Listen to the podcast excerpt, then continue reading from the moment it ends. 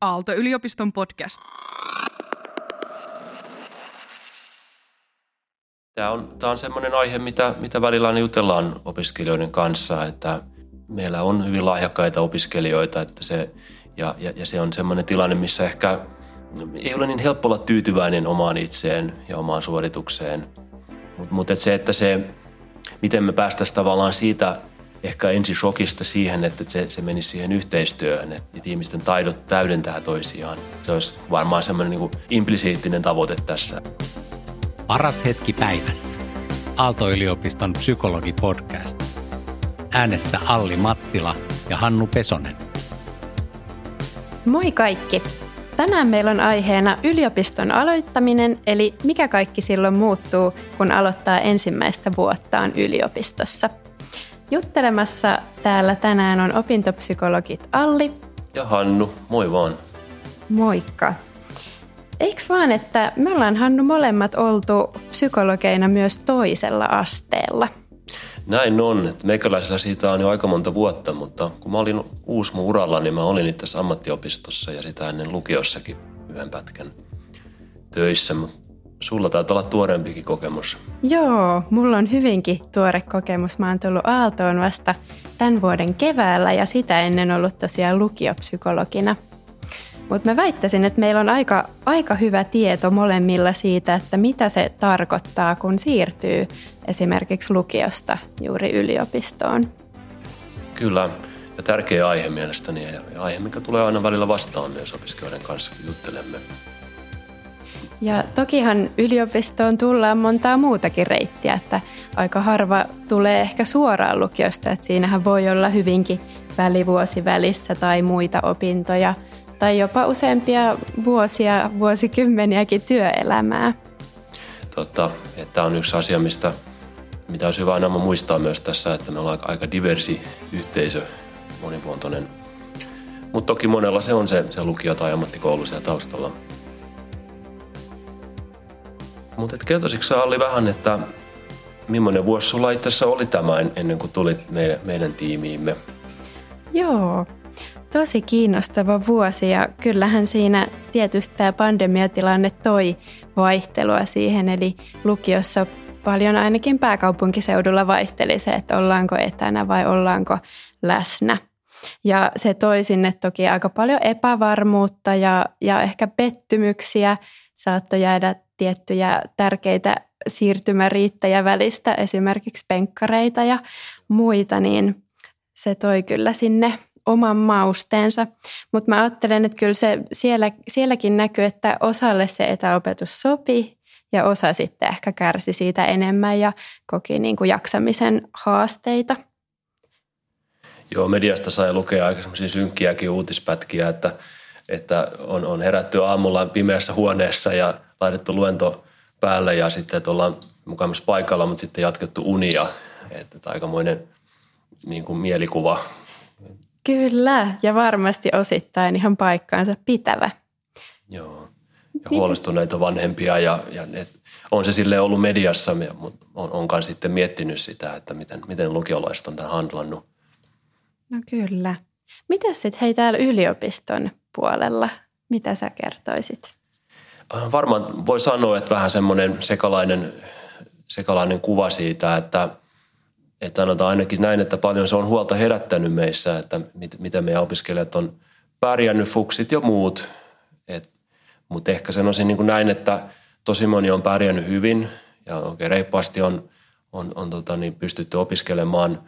Mutta sitten on myös ihmisiä, jotka on, on siellä vähän niin katvealueella, että, että me oikein tiedetä, miten niillä menee ja, ja tota, niin, se on ehkä se, se kuva vähän, vähän aukinainen, että, että on kurssia jäänyt kesken, ei välttämättä dramaattisesti – mutta kuitenkin jotain muutoksia ja hidastumaan siihen opintoihin, että et, et, et sanotaan, että harvalla nyt ei ole niinku mitään, mitään ongelmia ollut, mutta sitten myöskin ehkä harvalla nyt niinku sillä tavalla dramaattisia.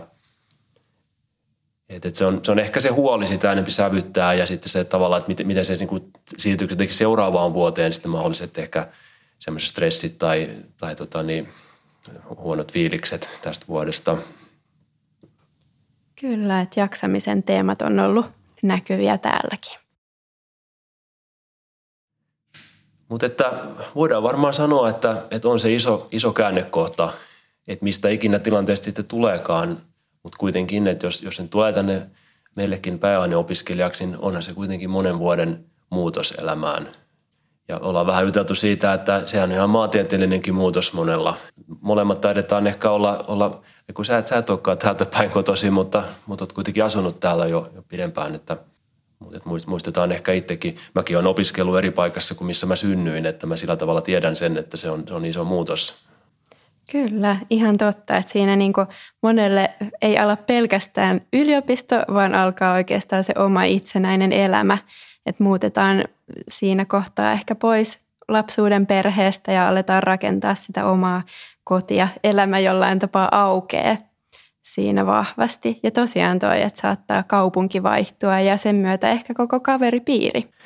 Ja varmaan siinä niin, niin monenlaista tarinaa sitten myös tässä vuoden, vuoden varrelta nyt, että, että onko, onko ehkä ennätetty jo saada uusia kavereita ennen kuin tuli, tuli nämä poikkeusolot vai onko niin, että on sitten ehkä tavallaan jouduttu tukeutumaan niin vanhoihin tuttuihin ja, ja, ja sukula, sukulaisia tietysti, jos niitäkin on paikkakunnalla – ja yksi selvä toinen asia, mikä siinä myös muuttuu, niin yliopistossa todennäköisesti pääset vihdoin keskittymään siihen, mikä sua kiinnostaa. Jos on löytynyt semmoinen mieleinen opiskeluala, niin ei tarvi enää opiskella sitä ja tätä, vaan saat täysillä keskittyä siihen omaan aineeseen. Kyllä, se on, tätä ainakin kovasti toivomme ja, ja kyllä mä uskon, että se monella, monella toteutuukin, että – et, et se, on, se, se on kiinnostava jotenkin se fuksivuosi niin monella tapaa, että kun siinä tapahtui niin monta asiaa yhtä aikaa. Ja, ja ehkä se, niin kuin, mitä mä itse ajattelisin, että, että ihmiset tarvitsee siihen, siihen orientoitumiseen hyvinkin sen vuoden. Ja, ja tota niin, mutta et siellä, siellä, siellä horisontissa toivottavasti siintää juuri se, että et, et ollaan silloin sen oman kiinnostuksen ja niiden kiehtovia asioiden äärellä, mitkä ikinä meille onkaan kiehtovia.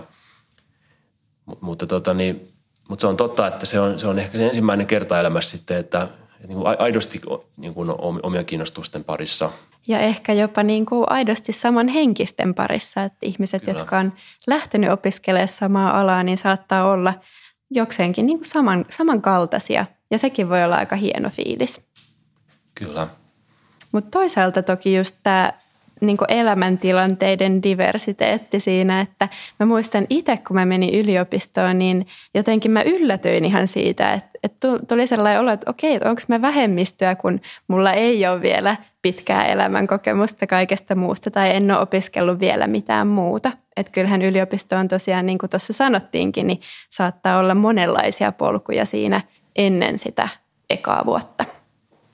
Joo, mä muistan itsekin silloin, kun mä olin aloittelemassa joskus tuota, niin esihistorisella ajalla yliopistot, niin, niin tota, siellä oli, mä tunsin jo joitakin ihmisiä, jotka oli aloitellut yliopistossa ja ne oikeastaan mua tavallaan tutustutti siihen ajatteluun, että se on oikeastaan aika siistiä, että siellä on eri taustoista ihmisiä. Ja, ja sitten myöhemmin mä sitten ymmärsin, että näinhän se on oikeastaan työelämässäkin, että, että sellainen on nähdäkseni siis terve työyhteisö, että siellä on eri taustoista – se ei ole välttämättä, välttämättä se niin kuin liity, liity siihen ikään, mutta, mutta toki ikä voi tehdä sen, että on enempi kokemuksia esimerkiksi eri aloista. Ja, ja tota, niin, kyllä mä sanoisin, että näin, näin se myös oli sitten, että, että se on, ainakin itse koin sen rikkautena omissakin opinnoissa.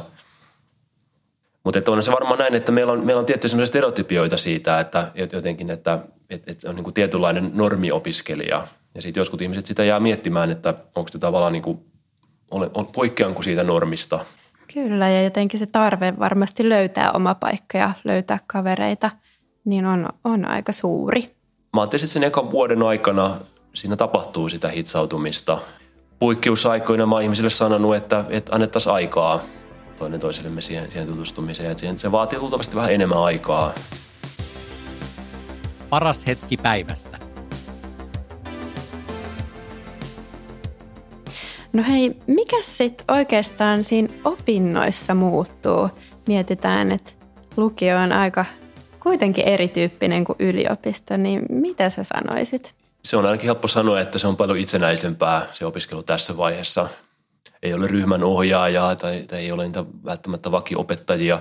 Toki joillakin aloilla voi olla, että on, on niin kuin selkeästi tietyt opettajat fukseilla, mutta että on, on iso määrä opiskelijoita ja, ja väistämättä käy niin, että sitä on niin sitten oman itsensä johtaja siinä, siinä, sitten, niin siinä tekemisessä.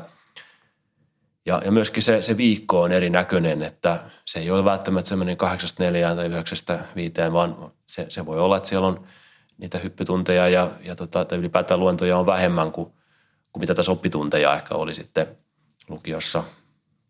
Kyllä, että niin kuuluukin olla, että välttämättä vähän alasta riippuen, mutta todellakaan sen lukujärjestyksen ei, ei ole tarkoituskaan olla tupaten täynnä.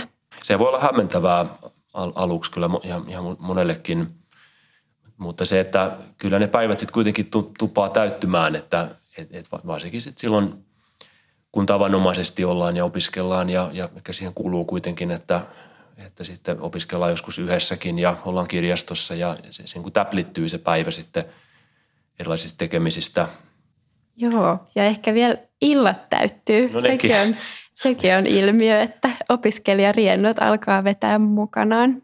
Kyllä. Mä ajattelen, että jossain määrin lukiossa otetaan haltuun sellaisia niin kuin hallittavia asiakokonaisuuksia ja sitten kun sä tulet yliopistoon, niin voit huomata, että, että okei, tämä tietomäärä vaan kasvaa ja laajenee. Mietin ehkä itseäni silloin, kun kirjoitti psykologiaa, niin se oli jotenkin semmoinen hallittava paketti, että nyt mä tiedän nämä, mitä tähän ylppäreihin vaaditaan ja mulla on päässä tosi hallittava kokonaisuus. Ja sitten se tietomäärä vaan kasvaa, että sitä ei voikaan enää kaikesta, et voi tietää kaikkea millään. Kyllä, että siinä, siinä voisin kun tälleen kuvannollisesti ajatella, että siirrytään niin kuin pienemmiltä kehiltä yhä isommille. Ja, ja tota, niin kyllä se ihan jo siinä, kun aloittelee fuksina, niin voi tulla ikään kuin se valaistuminen, että ta- tavallaan nämä tämmöisiä niin otoksia tästä omasta tieteen alasta, mitä, mitä vaikka nyt sitten tietty kurssi voi tarjota, että semmoisia niin snapshotteja tai miten sitä nyt haluaa kuvata, että mutta että se, että, että niin se on kaikille, että, että ei, se, ei, niin kuin, ei kukaan voi kokonaan hallita. Mutta se on se tietty prosessi, mikä, mikä siinä täytyy käydä läpi, että tietoa on aina enemmän kuin yksi ihminen voi, voi tietää. Jep, ja mitä enemmän tietää, niin ehkä sitä vähemmän ymmärtää tietävänsä.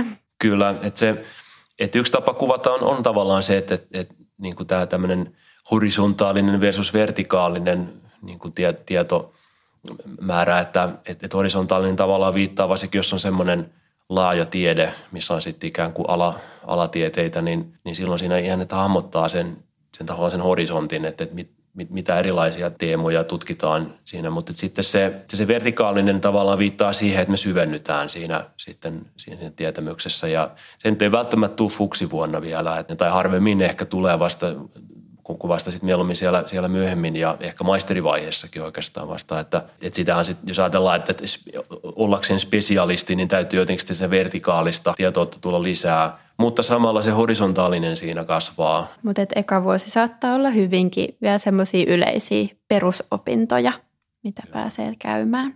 Isoja kursseja usein, että nyt en sitten tiedä, miten, miten esimerkiksi Aalto-yliopistossa, että siirrytäänkö takaisin enää massaluentoihin, mutta, mutta se ei kuitenkaan muuta sitä, että ne on massakursseja. Eli sulla voi olla niin hyvin erilaisia pääaineopiskelijoita samalla kurssilla. Ja, ja tota niin, mikä siinä, että että se on kuitenkin se asia, mikä yhdistää sit ihmisiä ja, ja tota, kavereitakin voi löytyä sitäkin kautta. Joo, ja tenttikirjoissa niin sivumäärät kasvaa. Se on niin kuin huomattava seikka ja siinä ehkä haluaisikin muistuttaa, että, että harvoin on enää asianmukaista opetella ulkoota sitä kirjaa. Että ehkä voisi ajatella, että, että yliopisto vaatii jokseenkin uudenlaisia opiskelutekniikoita – tai että miten vaikka tieteellisiä artikkeleita luetaan, niin harvoin alusta loppuun sana sanalta, vaan että opetellaan vähän erilaista tiedon prosessointia. Kyllä vaan, että meillä, meillä professori aikanaan puhui näin, että kun hän, hän tuli yliopistoon, niin hän, hän avasi tenttikirjaa ja sitten siellä luki, että Writtenby, professor se ja se ja, ja sitten contents ja sitten hän kamppaili sen kielen kanssa siinä aluksi, koska kielikin vaihtuu sitten yleensä englanniksi – mutta sitten hän kuitenkin sanoi oppineensa siinä sitten pikkuhiljaa, että se sisällysluettelo on ihan kullanarvoinen. Että se on se tapa prosessoida, vähän niin kuin robotitkin prosessoi tai koneäly sen niiden tota, niin otsikoiden avulla ja alaotsikoiden, niin, niin se on myös meillä se, se mikä auttaa. Mutta se, se, mikä siinä on se implisiittinen totuus, että ei, ei voi opetella enää ulkoa, vaan se täytyy jotenkin, se on sitä jäsentelyä, mitkä asiat liittyy toisiinsa ja, ja tota, niin, niitä, niitä kokonaisuuksia koitetaan hahmottaa. Kyllä, ja varsinkin jos viimeisin kirja, minkä olet lukenut, sattuu olemaan pääsykoekirja, niin strategian on, on kyllä aika reilusti muututtava.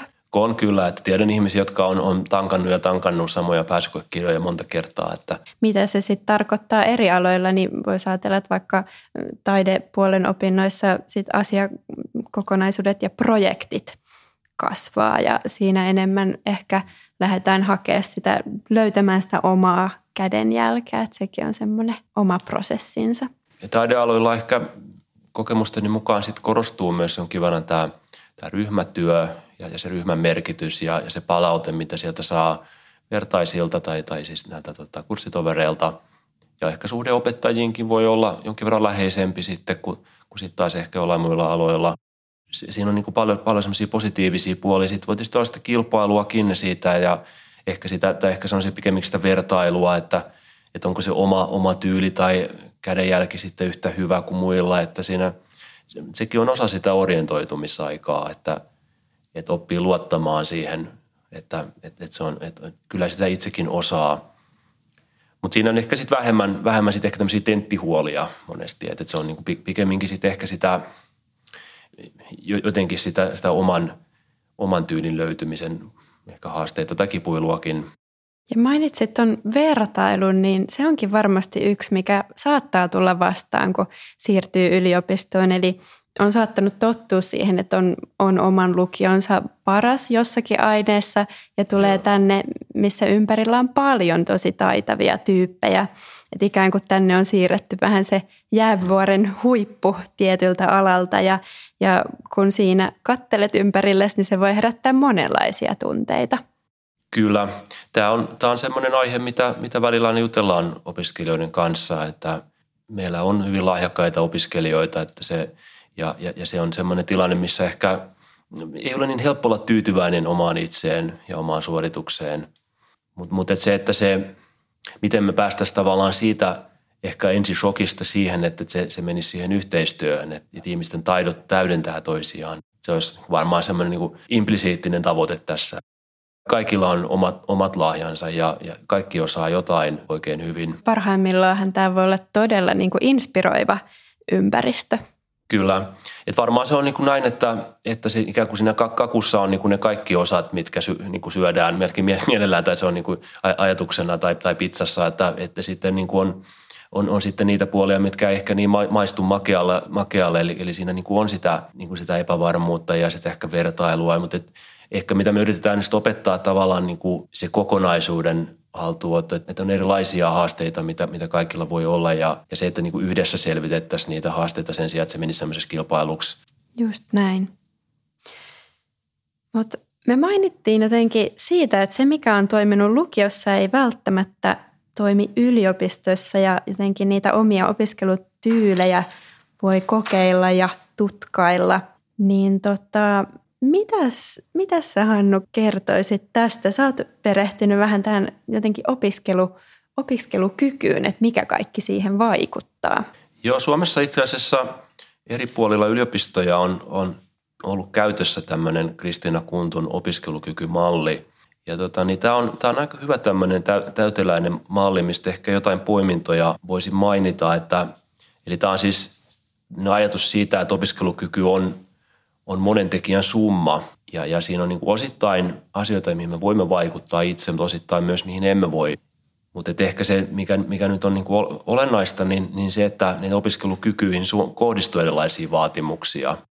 Että ehkä se, niin kuin se lähtökohta monilla on, mitä kutsutaan tämmöisen niin tavallaan pinta, pintasuuntautuneeksi oppimiseksi, jolloin se on enempi ehkä sitä, että koitetaan niin oppia ulkoa tai, tai ehkä pääkohdat opetellaan ja, ja tota, niin sitten sit vaan ikään kuin kaadetaan ne sinne tenttipaperille ne tiedot. Mutta sitten se, että mihin suuntaan olisi hyvä mennä, niin, niin tämmöiseen syväoppimiseen. Ja, ja tota, on se tarkoittaa enemmän sitä, että sä niin elaboroit ja, ja, ja prosessoit, reflektoit niitä asioita mielessäsi ja, ja tota, muodostat niin omia, omia yhteyksiä tai, tai tämmöisiä omia tietoyhteyksiä niihin – oppimateriaaleihin. Mutta tässä on varmaan tärkeää muistaa, että, että kaikilla on, on vähän riippuen tilanteesta ja kuinka paljon on aikaa lukea ja näin poispäin, niin voi löytyä myös sitä pintasuuntautunutta. Mitä Aalto-yliopistossakin on, kun meillä on tämmöinen oma, oma Allwell-tutkimusprojekti ollut, niin, niin tämä on yksi, mihin on kiinnitty huomiota, miten meidän opiskelijat t- tällä saralla toimii. Mutta sitten tästä opiskelukykymallissa, niin ehkä hyvä mainita, mainita myös sit se, että,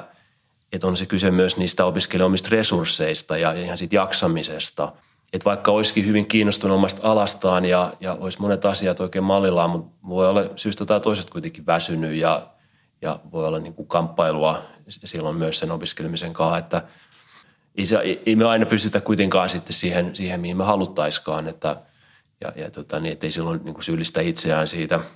Että jotenkin jaksamisella on tosi iso vaikutus moniin elämän osa-alueisiin. Joskus on sitä myös vähän mietitty kollegoiden kanssa, että onko meillä sellaista kulttuuria sitten, että täytyy olla niin kuin sata, satalasissa aina, että siinä mä näen vähän riskejä siinä, että et, et joskus meidän pitäisi olla semmoinen ikään kuin 70-prosenttisuuden kulttuuri, että, että mä tähtäänkin jossain kurssissa tai jossain asiassa projektissa, että mä tähtään 70 prosenttiin vaikka, koska silloinhan se on se, että mä hyvin paljon todennäköisemmin jopa vähän ylitänkin sen. Mä tykkään semmoisesta metaforasta, että eihän me niinku musiikkiakaan kuunnella aina volat kaakossa, että Ei. me voidaan säätää sitä nappulaa, että millä, millä volyymilla me lähdetään niinku missäkin asiassa liikkeelle. Ja moottoritielläkään ei, ei kannata ehkä ajaa 200 tai, tai, tai ei ainakaan poliisi sitten ilahdu siitä, että Tämä moottorivertaus on ihan hyvä, vaikka en olekaan niin autoihmisiä nyt varsinaisesti, mutta on siinä tiettyä perää, että, että, että meilläkin on vähän niin moottori ja että me niin säästeltä, että millä kierrosluvuilla me mennään. Että jos sellainen matala yrinä moottorissa, niin olisi aika hyvä varmaan niin pidemmän päälle. Että tämä nyt on ehkä tämmöinen vähän klisee, mutta mitä mä nyt aina ihmiselle sanon, mutta tämä on maratonlaji tämä, tämä opiskeleminen, että, että se kannattaa niin sille ajatella, että että, että, että, että hyvä, kun mä, että, että mulla on niitä asioita, mistä mä oon kiinnostunut, että, että ei siinä tarvitse himmailla, mutta – mutta että tavallaan niin kuin nähdä sitä horisonttia, että mä, mä voin tehdä tätä myös ensi vuonna ja senkin jälkeen. Eli mä mun tarvitse nyt tavallaan niin kaataa siihen kaikkea sitä energiaani. Paras hetki päivässä. Aalto-yliopiston psykologipodcast. Äänessä Alli Mattila ja Hannu Pesonen. Mitä hei, sitten ne, mitkä ei ole niin paljon omissa käsissä. Ei tietenkään myös tämä jaksaminen ei ole aina suinkaan pelkästään meidän omissa käsissä, mutta mitä ne ulottuvuudet on siinä opiskelukyvyssä? Opetus on oikeastaan hyvin tärkeä ja, ja tietysti myös aika, aika paljon tutkittu asia. Ja, ja tota, tämä on myös tässä meidän Aallon omassa Olvel-projektissa niin kiinnostuksen kohteena ollut. Eli, eli puhutaan tälle hienosti opetus ja opetuksen linjakkuus – ja tuota, nyt tarvitsisi olla joku pedagogi ystävä tässä vähän avaamassa, mitä se tarkemmin on, mutta, mutta että mitä mä nyt sitä ymmärrän, että, että tavallaan kurssit jotenkin keskustelee toistensa kanssa ja, ja ne on niin kuitenkin järkevästi palasteltu ne aiheet että ja, ja, ja sitten myöskin, että ne on niin selkeitä ne tavoitteet siellä, että, että kun kurssi alkaa, niin jotenkin on selkeää vähän niin kuin se kirjan sisällysluettelo, että mitä sieltä pitäisi ainakin oppia ja, ja sitten mitkä on ne keskeiset seikat – ja, ja tota, niin sitten myös se, että, että saadaan palautetta, että opiskelijat saisi palautetta opettajilta. Lukiossahan niin monet, moni on varmaan tottunut siihen, että, että, että on aika selkeää ja toimivaa. Meillä on hyviä opettajia Suomessa, niin kuin ihan, eikö sitä ihan kansainvälisestikin todettu, niin, ja, ja on, on oikeastaan aika linjakasta ja, ja selkeää. No se voi olla sitä yliopistossakin, mutta, mutta se on se, että, että se ei välttämättä niin, ne ei ole niin selkeitä ne linjat, koska on niin hirveästi asiaa, tietomassaa – ja, ja, ja silloin siinä, siinä niin kuin voi väistämättä tulla niitä haasteita, että, että tota, luennot eivät ole välttämättä niin se, selkeitä tai, tai ainakaan se, se oppiminen siellä ei ole niin selkeää kuin mitä se oli lukion oppitunnilla. Niin, että tavallaan oppitunneista tuleekin tämmöisiä niin kuin asiantuntijaluentoja ennemminkin, mihin sä pääset kuulemaan si- siihen alaan perehtynyttä tutkijaa. Et näin juuri, että ne on oman alansa asiantuntijoita, mikä on valtava rikkaus – ja toisaalta siinä on se, että se, se vaatii ehkä sitä kuulijalta silloin enemmän. Se vaatii sen, että, että täytyy tehdä sitä pohjatyötä siinä samalla. Ja, ja on siinä kyse myös siitä, että, että kohtaako ne kiinnostukset, että onko se kyseisen asiantuntijan kiinnostukset jotenkin samanlaisia kuin omani, mutta no, entäs jos ei vielä tiedä, mitä on ne omat kiinnostuksen kohteet. Eli, eli siinä on siitä sellaista, mitä mä kutsun tavallaan siihen, se on sitä orientoitumista opintoihin ihan, ihan sen koko fuksivuoden ajan. Se saa, saa tosiaan viedä aikaa.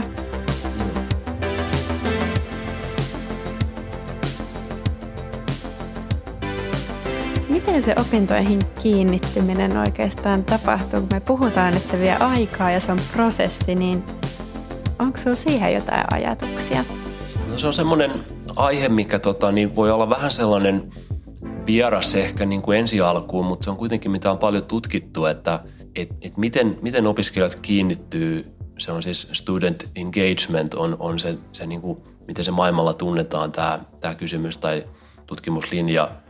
Mutta että se on käytännössä, että siinä se ensimmäinen vuosi on hirveän tärkeässä roolissa. Me ajatellaan niin kuin silleen, että, että sekin on vähän niin kuin, ke, niin kuin kehittää noita sisäkehiä ja sitten ulkokehiä ja, ja on, on niin kuin ta, tavallaan niin kuin monissa kerroksissa tämä kiinnittyminen. Mutta mut ehkä tämmöinen perusjaottelu, että, että, että on jotenkin semmoinen niin se käyttäytymisen tai sen käytännön arjen toiminnan taso, millä me kiinnitytään opintoihin, mutta sitten on myös, myös tämmöinen emotionaalinen taso tai tunnetaso ja, ja sitten on kognitiivinen taso. Mitä se käytännössä, niin, niin sen käyttäytymisen tasollahan se on periaatteessa sitä, että ihminen tekee niitä opintoja, osallistuu kursseille, luennoille, ihminen tekee mitä, mitä oli tarkoituskin tehdä ja, ja tota, niin, opinnot voi ihan sujua, mutta se ei ehkä ole kovin semmoista oma, oma, omaehtoista se toiminta vielä siinä vaiheessa. Se on vasta hakusessa – ja jos ajatellaan, niin, niin useinhan siis kun fuksivuoteenhan osuu näitä pakollisia kursseja, niin se oikeastaan aika hyvin toimii just, että se, se, se tukee just tätä prosessia, missä ihminen vasta on kiinnittymässä siihen omaan alaansa. Ja täällä on just rutiineilla on, on ihan tärkeä merkitys. Mutta sitten se, että et, jos me ajatellaan vähän pidemmälle sinne vaikka fuksivuotta tai, tai sitten ehkä toistakin opiskeluvuotta, niin varmaan jotenkin täytyisi löytyä semmoinen – tunnetason yhteyskin siihen tekemiseen, että ei ole tavallaan sellaista niin kuin robotinomasta vaan. Ja, ja silloin siihen niin kuin liittyy myös tämä, että, että mitä merkityksiä se herättää se, se opiskeleminen itsessä. Että tuntuuko se itsestä ihan tärkeältä merkitykselliseltä ja, ja, tota, ja sitten ihan myös käytännössä, että tuottaako se ihan iloa se tekeminen, iloa ja kiinnostumista. Ja, ja tästä tähän tunnetasoon todennäköisesti liittyy sitten myös tämä sosiaalinen puoli – ja, ja tota, ihan, ihan siis tälle arjen tasolla, että, on, onko kiva olla siinä opiskeluyhteisössä, tuntuuko se omalta.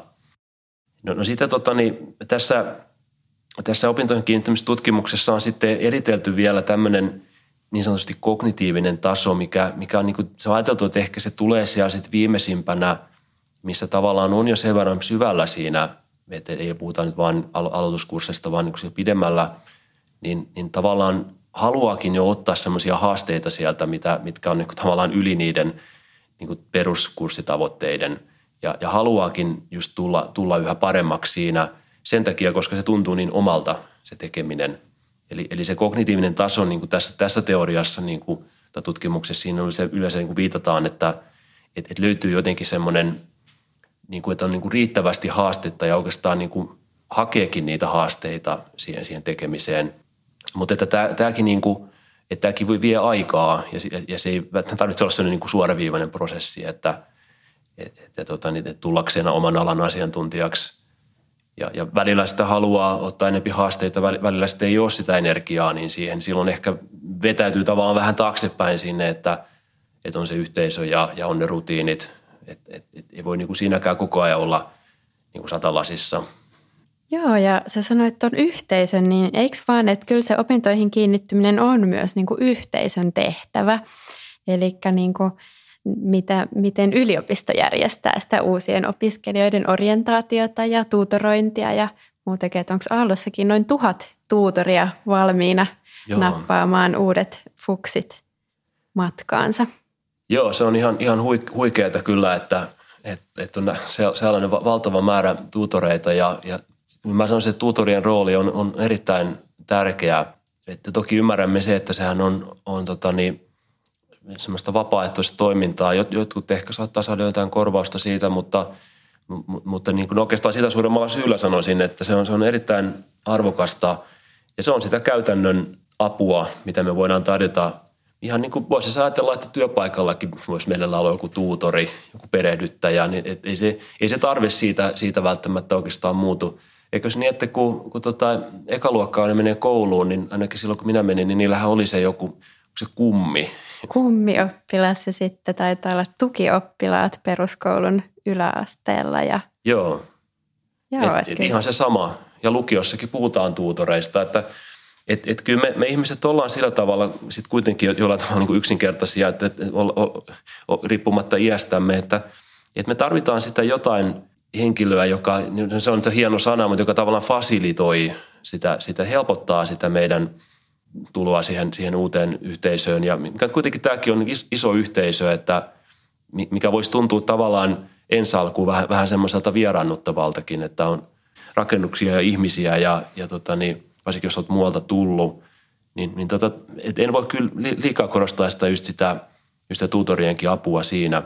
Ja onhan se tiedossa, että jotkuthan muistaa tai tuntee tutorinsa vielä vuosien päästäkin. Ja... Onko meidän viesti oikeastaan uusille opiskelijoille, että yksin ei tarvitse pärjätä? Semmoinen kannustava viesti. Joo, ehdottomasti, että, että, että tämähän on tietysti nyt ollut tätä poikkeusaikoina, että, että, että paljon on yksin tehty ja, ja to, tomerasti on tehty, tehtykin ja varmasti siellä, siellä lukion puolellakin, mutta että se, että se ei ole se koko kuva, että, ettei nyt sitten siellä jotkut lannistu siitä – että, on, onko tämä opiskelu vaan tämmöistä puurta, puurtamista. Mutta se on, se on niin kuin myös sen, sen yliopiston huoli se, että et, et jos, jos opiskelijat ei viihdy, että koska kyllähän se lopulta sitten siitä näkyy, väittäisin siinä tekemisessä ja, ja tota niin, jos ihmiset ei ole innostuneita ja, ja, ja energisiä, niin, niin kyllä, kyllä se sitten, siinä on kielteisiä vaikutuksia ihan, ihan niin kuin puolin ja toisin.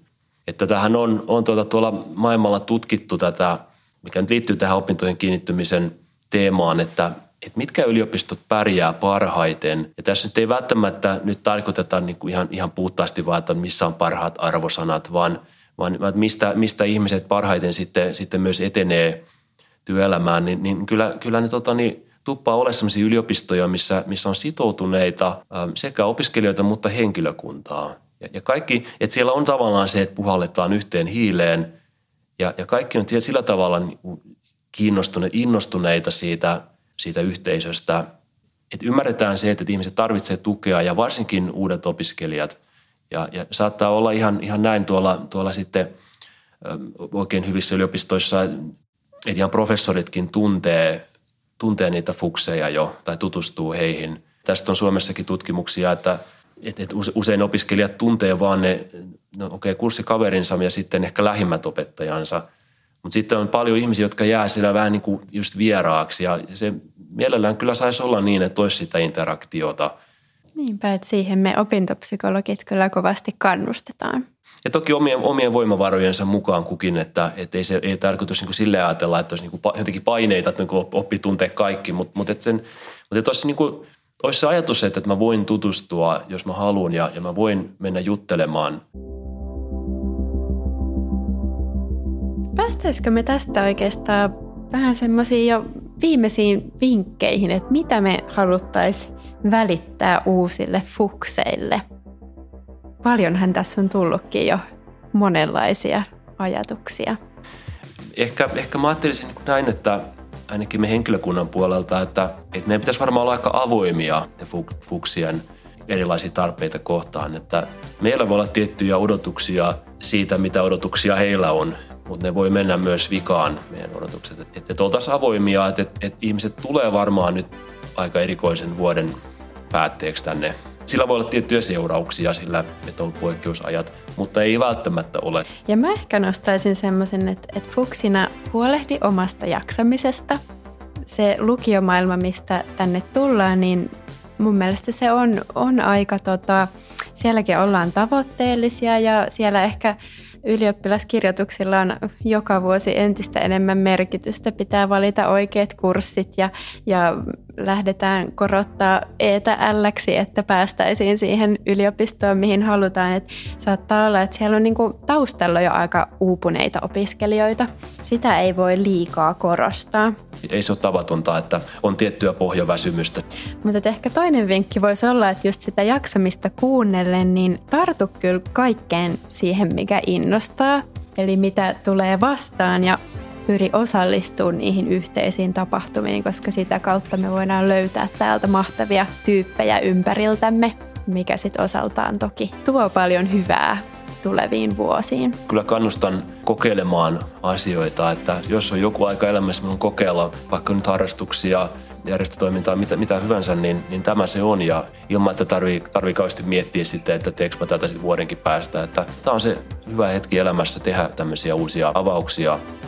Ja, ja tosiaan, vaikka nyt on sitten aika, aika itekseen ehkä oltu, voi olla sitä sosiaalisuutta siinä ja, ja, ja se voi tulla siinä vaivihkaakin siinä fuksivuoden aikana ja voi myöhemminkin, ettei se nyt tarvitse siihen rajoittua. Ja miten niin itse on huomannut, niin niistä saattaa tulla sitten aikanaan jopa omia kollegoja ja ja pitkän, pitkän matkaa mukana kulkevia ystäviä. Juuri näin, että, että näin, näin meillekin sanottiin, kun oltiin fukseja, että te, te ette voi tietää ikinä, että se, joka istuu siinä vieressä, niin se voi olla teidän pitkäaikainen kollega sitten, tunnette sitten kauan vuosikymmentenkin päästä hänet, että ja se on minusta ehkä nyt makeimpia juttuja kyllä yliopisto-opinnoissa. Kyllä, mutta hei, toivotetaan näillä puheilla teille kaikille oikein hyvää alkavaa lukuvuotta siinä kohti, kun se sitten alkaa. Oikein mukavaa fuksivuotta ja, ja muillekin mukavaa opiskeluvuotta. Moikka! Moi moi! Aalto-yliopiston podcast.